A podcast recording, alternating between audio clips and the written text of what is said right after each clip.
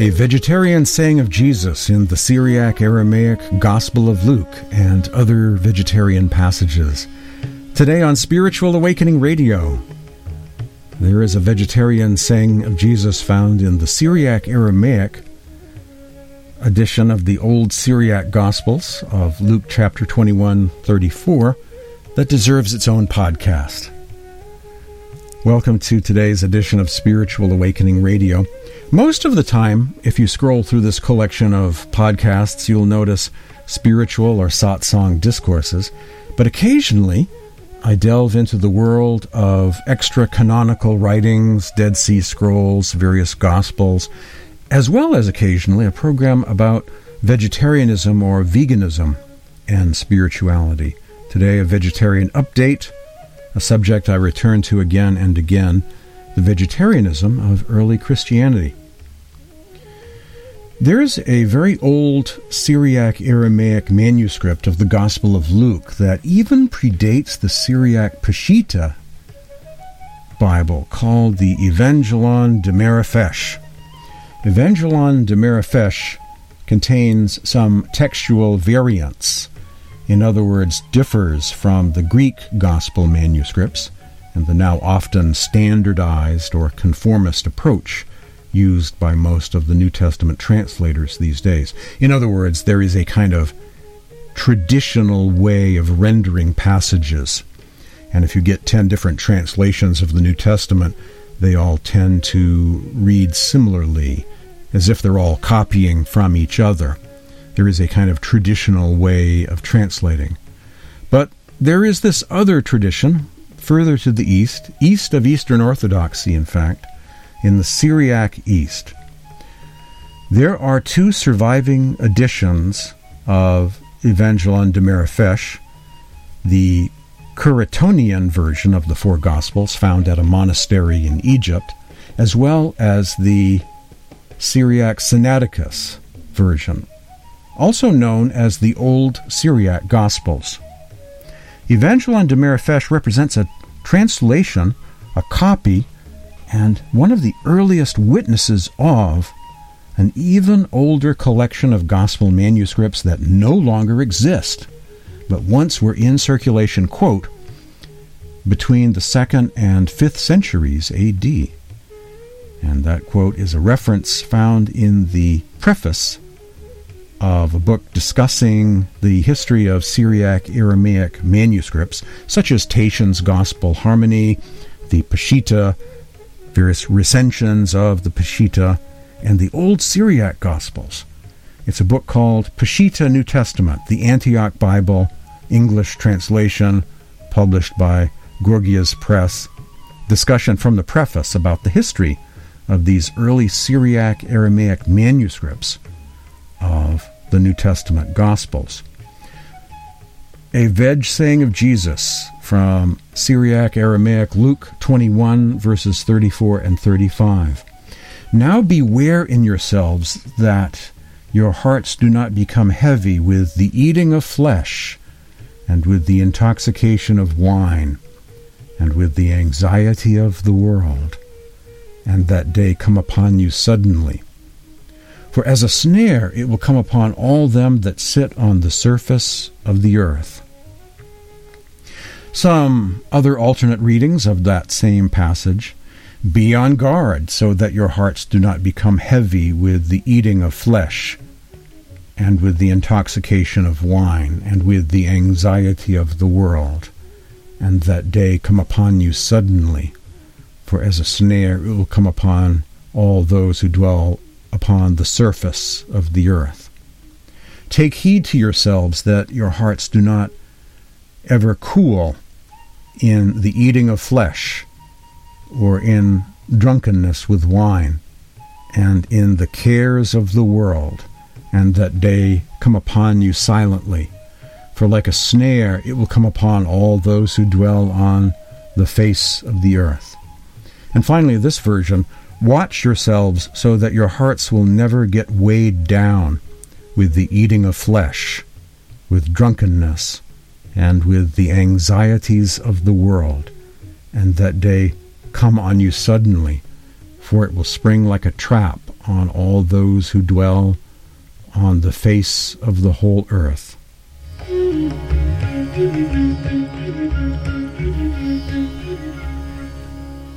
That particular saying of Jesus from Aramaic Syriac Luke reminds me of a Pythagorean axiom of wisdom from antiquity, quoted not only by some Pythagorean philosophers, but also some Stoics. It goes like this A light, meatless diet sharpens one's spiritual perception, while a diet containing meat weighs the soul down.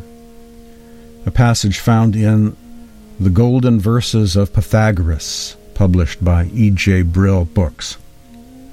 No doubt for some, the idea of a vegetarian Jesus or a vegetarian saying of Jesus somewhere seems a bit of a stretch, at least based on the European Christian traditions they might be acquainted with. But there once existed a Jesus movement in the Middle East and the Near East, that Syriac Mesopotamian region, where vegetarianism was the norm, part of an ethical code, a part of an ethical code referred to as the yoke of the Lord. And so the passage above, found in this Syriac Aramaic edition of the Gospel of Luke, is very much in harmony with other such sayings attributed to Jesus found in the Hebrew and Aramaic sources, the Ebionite sources, along with other early Christian writings. There's actually a surprising number of references to the vegetarianism of various apostles, and even a few of those early church fathers claimed by orthodoxy. These writings, preserved in the Ante Nicene Fathers, Post Nicene Fathers, and other collections of early Christian literature, have been with us for most of the last 2,000 years. But only vegetarians or vegans seem to be the ones willing to pay any attention to those sources. According to the Gospel of the Ebionites, Jesus rejected the Passover meal, saying, quote, I have no desire to eat the flesh of this paschal lamb with you. Unquote. Furthermore, in the Ebionite scriptures, Jesus condemned animal sacrifice in the Temple of Jerusalem and sought to forever bring that practice to an end. That was once upon a time a very controversial thing, and you'll find Jews and Christians both wanting to end the practice of animal sacrifice and replace it with a ritual known as baptism, which they did do. The Ebionite or Hebrew gospel quotes Jesus as saying, quote, I have come to abolish the sacrifices, and if you cease not from sacrificing, my wrath will not cease from you. Unquote. What about fish, the miracle story of the feeding of the 5,000? That comes up a lot in these debates.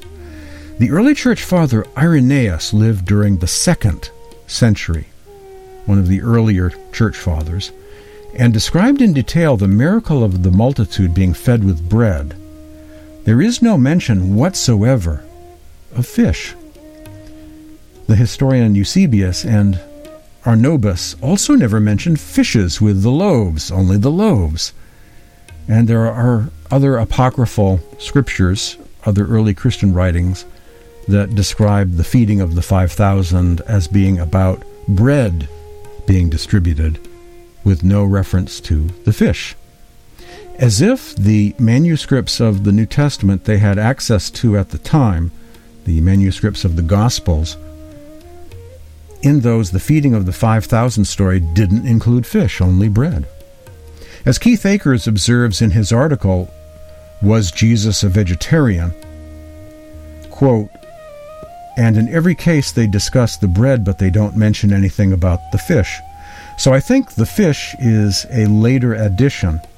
In fact, if you look even at the New Testament, it says at another point when Jesus is talking about the feeding of the 5,000, he says, Don't you remember when I fed the multitude and all the bread that we took up? Unquote. And doesn't mention the fish. That's from an article called Was Jesus a Vegetarian? found at Keith Akers' website, a very fine website I highly recommend called CompassionateSpirit.com. More from Keith Akers. Another incident in the Gospels that depicts the master's concern for animals is when he boldly puts an end to animal sacrifice. The day that Jesus shows up at the temple. Keith Akers. This is a critical event in the life of Jesus and just the week before his crucifixion. Jesus goes into the temple and he disrupts the animal sacrifice business. And this is the incident that everyone remembers as Jesus overturning the tables of the money changers. But in fact, he's not primarily interested in the money changers, he's interested in the people that are selling and buying animals. Why are they selling and buying animals? These are the animals that are going to be sacrificed in the temple. The incident in the temple is actually found in all four Gospels. It's one of the few incidents in Jesus' life which is found in all four of the Gospels, and this is how the Gospel of John describes it. When the Passover of the Jews was at hand and Jesus went up to Jerusalem, in the temple he found those who were selling oxen and sheep and pigeons and the money changers at their business. And making a whip of cord, he drove them all with the sheep and oxen out of the temple. And he poured out the coins of the money changers and overturned the tables. And he took those who sold pigeons and said, Take these things away. Unquote. Keith Akers. So, what is going on here? It's primarily directed against the people who are dealing with animals. This is what led to the crucifixion. There are versions of the Gospels in which Jesus directly denounced the eating of meat. One such version is the Evangelon de Marafesh, also known as the Old Syriac Gospels. Syriac is a dialect of Aramaic, the language in which Jesus spoke. Two manuscripts of the Old Syriac Gospels exist the Syriac Sinaiticus and the Curetonian Gospels. The Syriac Sinaiticus was discovered at the St. Catherine Monastery on Mount Sinai in Egypt back in 1892, and the Curetonian Gospels were brought from a monastery in Egypt to the British Library in 1842. In the Old Syriac Gospels, Luke 21, 34, and 35, Jesus is quoted Now beware in yourselves that your hearts do not become heavy with the eating of flesh, and with the intoxication of wine, and with the anxiety of the world, and that day come upon you suddenly. For as a snare it will come upon all them that sit on the surface of the earth. Keith Akers, quoting Syriac Aramaic Luke, in a book I highly recommend called Disciples. As far as I'm concerned, the best book ever written on this topic of the vegetarianism of the Jesus movement. And also about adjacent movements, the John the Baptist Nazareans and the, you know, Simon Magus and various branches those that branched out from the John the Baptist movement, that whole period of history. What about the Essenes? What about the Dead Sea Scrolls? Early Christian references to vegetarianism. It is a must read, a go to book documenting the evidence for the vegetarianism of the original Jesus movement, Christianity Before Paul, from a very impressive long list of sources. I can't say enough good things about that book, Disciples, by Keith Akers. What about the apostles? Did they remain fishermen living in Galilee like the earliest descriptions of them in the Gospels that seem to be forever etched upon people's minds? Or did they get older? Did they go on to perfect their faith as disciples and eventually become spiritual teachers themselves in this Jesus movement they were part of? In the Ebionite scriptures, there are no more descriptions of young disciples being involved in fishing or eating fish. According to the first century text, the Didache, also known as the teaching of the Twelve Apostles, the original Jesus movement followed a vegetarian diet and did not believe in participating in animal sacrifices, religious animal ritual sacrifice in either the Jewish temple or in pagan temples. The so called meat sacrificed unto idols, quote unquote. As part of their ethical code, They called this ethical code the yoke of the Lord. And they advised new Gentile converts to adopt the same ethics as best as they could. There are also numerous references to the vegetarianism of the apostles found in many early Christian writings, in various books of the Acts of different apostles, also in the accounts of church historians, and in the writings of early church fathers. John never ate meat. James, the brother of the Lord, lived on seeds and plants and touched neither meat nor wine. The Apostle Thomas, he continuously fasts and prays and abstains from the eating of flesh.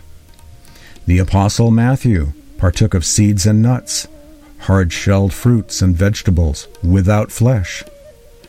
Peter said, I live on olives and bread, to which I rarely only add vegetables.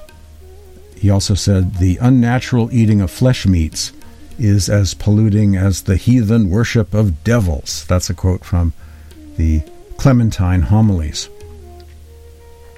The first followers of Jesus, also known as the Ebionites or Nazareans, were not only kosher, but were strictly adhering to a vegetarian diet. The largest surviving collection of Ebionite scriptures is the Clementine homilies and recognitions of Clement, which are pro vegetarian writings, a kind of book of the Acts of Peter and the other apostles. They condemn animal sacrifice in any form and the eating of meat in any form. For example, the Book of Homilies states that God does not want animals killed at all and condemns those who eat meat. This is also from the Clementine Homilies. And the things which are well pleasing to God are these to pray to Him, to ask of Him, recognizing that He is the giver of all things, to abstain from the table of devils, not to taste dead flesh, and not to touch blood. This is from Eusebius, the church father and historian, in his Proof of the Gospels. They, the apostles, embraced and persevered in a strenuous and laborious life with fasting and abstinence from wine and meat.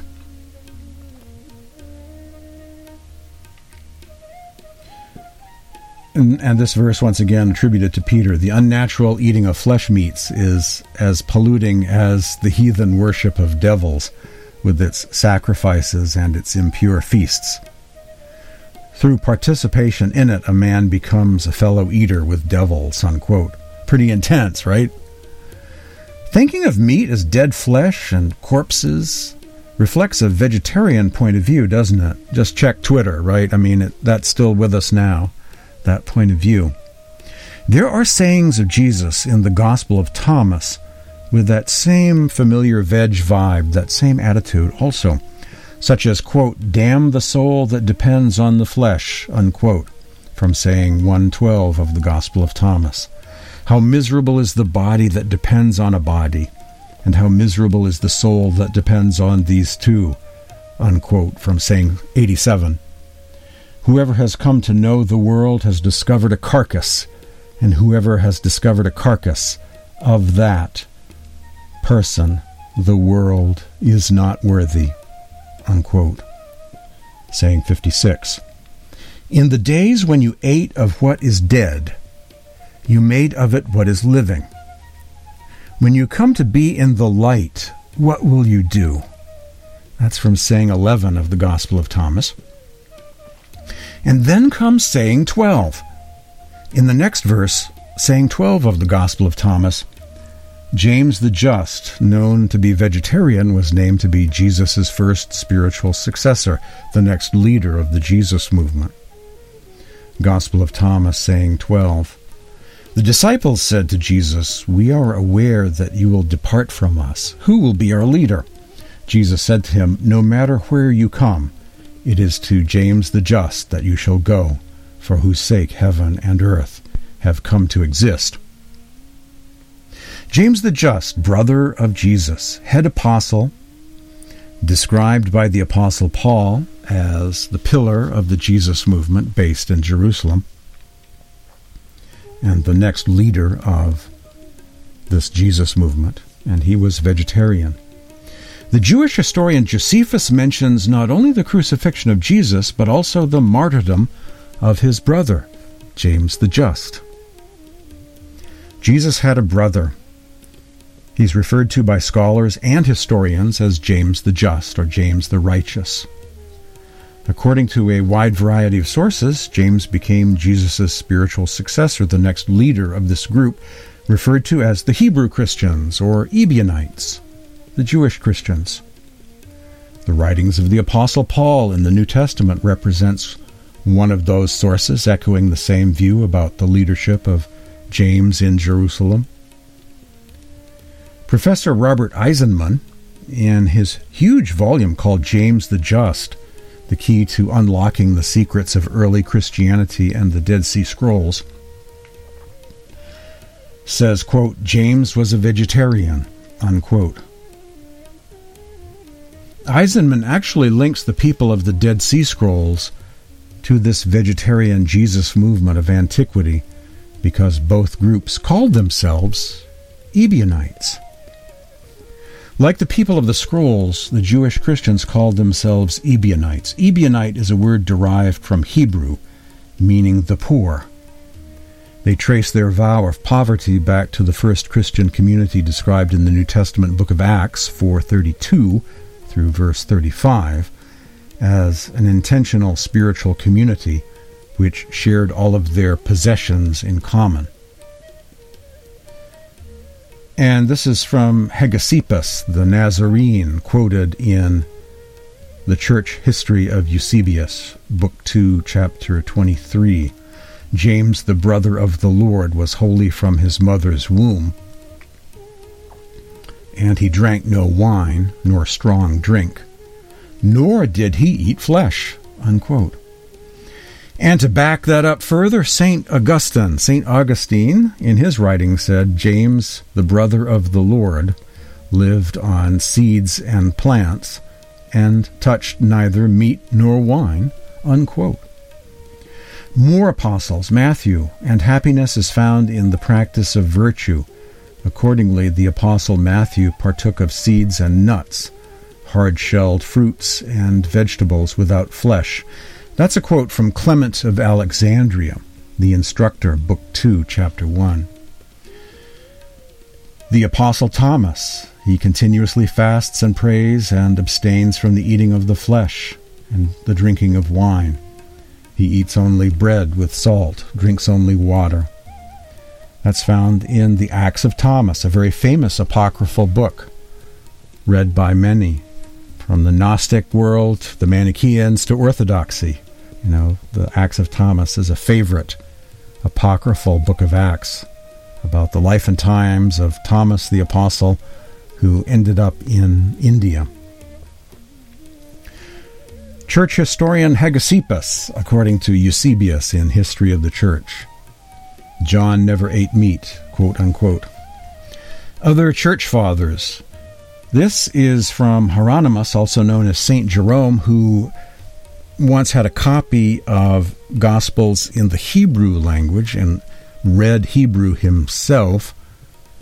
Seems to have been an interesting person. He says the consumption of animal flesh was unknown up until the Great Flood, but since the Great Flood, we have had animal flesh stuffed into our mouths. Jesus the Christ, who appeared when the time was fulfilled, again joined the end to the beginning so that we are now no longer allowed to eat animal flesh. Unquote. This is another version of that. The eating of meat was unknown up to the big flood, but since the flood, they have the strings and stinking juices of animal meat into our mouths just as they threw in front of the grumbling sensual people in the desert. Jesus Christ, who appeared when the time had been fulfilled, has again joined the end with the beginning, so that it is no longer allowed for us to eat animal meat. Unquote. Another version of that passage, attributed to St. Jerome, also known as Hieronymus. Who, as I was reading about the other day, read Hebrew, had a copy of the Gospel of the Hebrews, and read some of these other texts, and seems to uh, seems to here have uh, fused them all together. You know, he liked the New Testament, he liked Paul, he liked the Gospel of the Hebrews, and seems to have merged these different traditions of early Christianity together into one. Clement of Alexandria, another early church father, sacrifices were invented by men to be a pretext for eating flesh. Unquote. The Wikipedia entry for Origen of Alexandria, another church father, quote, was a teetotaler and a vegetarian, and often fasted for long periods of time. St. Basil the Great once said, The steam of meat meals darkens the spirit. One can hardly have virtue if one enjoys meat meals and feasts. In the earthly paradise or Eden, no one sacrificed animals and no one ate meat.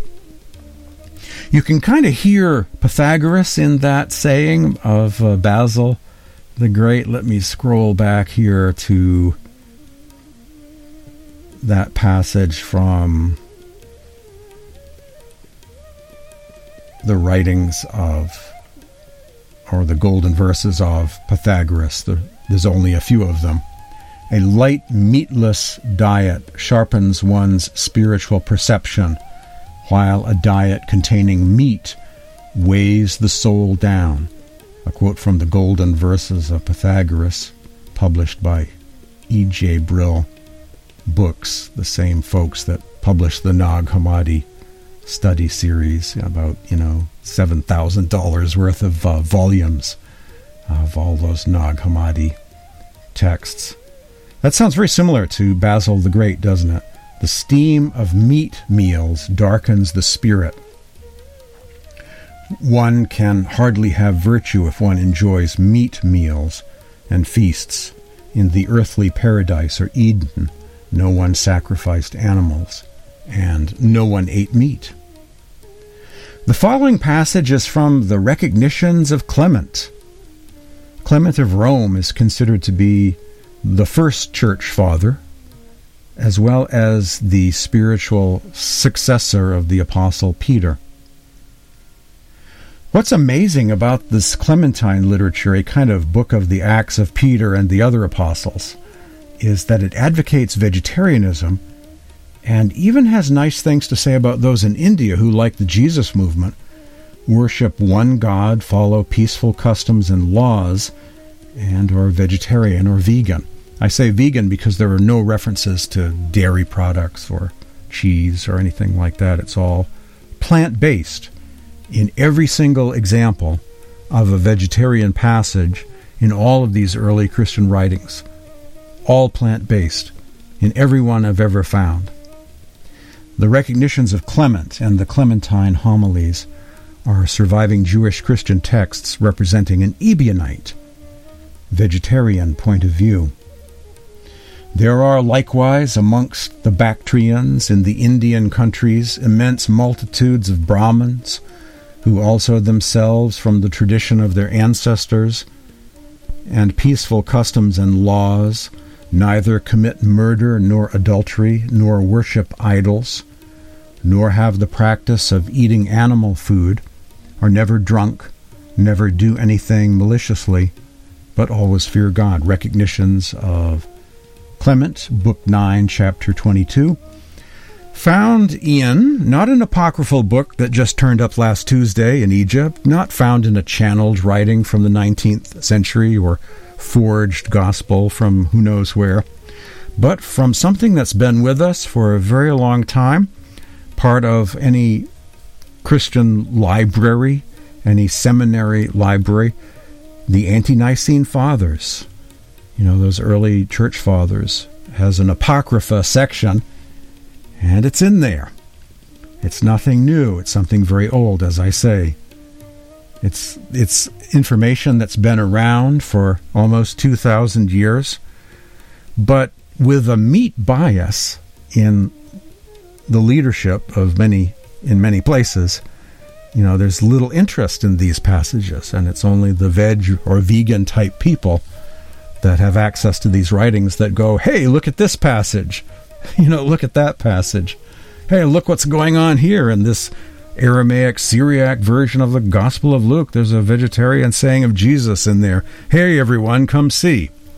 It's only the vegetarian or vegan type individuals that seem to care, seem to notice, and are willing to quote these things.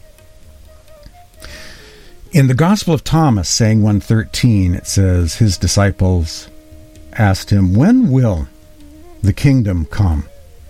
Jesus' reply, It is not about being waited for that is going to come. They are not going to say, Here it is, or there it is.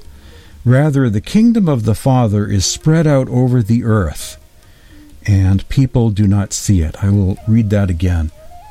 When is the kingdom going to come? Jesus replies, It is not by being waited for that it is going to come. They are not going to say, Here it is, or there it is. Rather, the kingdom of the Father is spread out over the earth and people do not see it.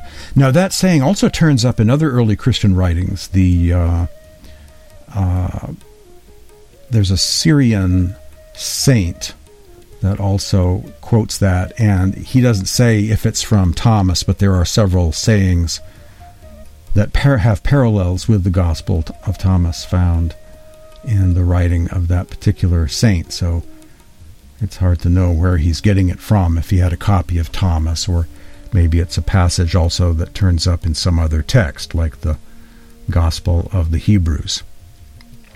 So, in conclusion, uh, the Genesis ideal presented in the beginning in the book of Genesis Behold, I have given you every seed bearing herb which is upon the surface of the entire earth, and every tree that has seed bearing fruit it will be yours for food. Genesis 1:29. Only after the fall of man and the post-flood phases commence is there meat eating according to the book of Genesis and the introduction of ritual animal sacrifice. Quite often, spiritual movements advocating going back to Eden, re entering a heavenly paradise, entering into a golden age, a millennium, a kingdom of God, or mystical reunion with God, here and now, include vegetarianism as part of their spiritual path. From the beginning and across the many centuries, there have always been vegetarian Jewish movements, vegetarian Christian movements, and still are in the world today. There are prophecies in the book of Isaiah and elsewhere that talk about a future age where everything is peaceful, kingdom of God spread out upon the earth that people do see. And it's a vegetarian vision of the future. And so some people say, why do we need to wait around for Isaiah's prophecy to be fulfilled? But another way of looking at it is we can assist Isaiah and get on with it in the here and now. Thank you for joining me today for Spiritual Awakening Radio.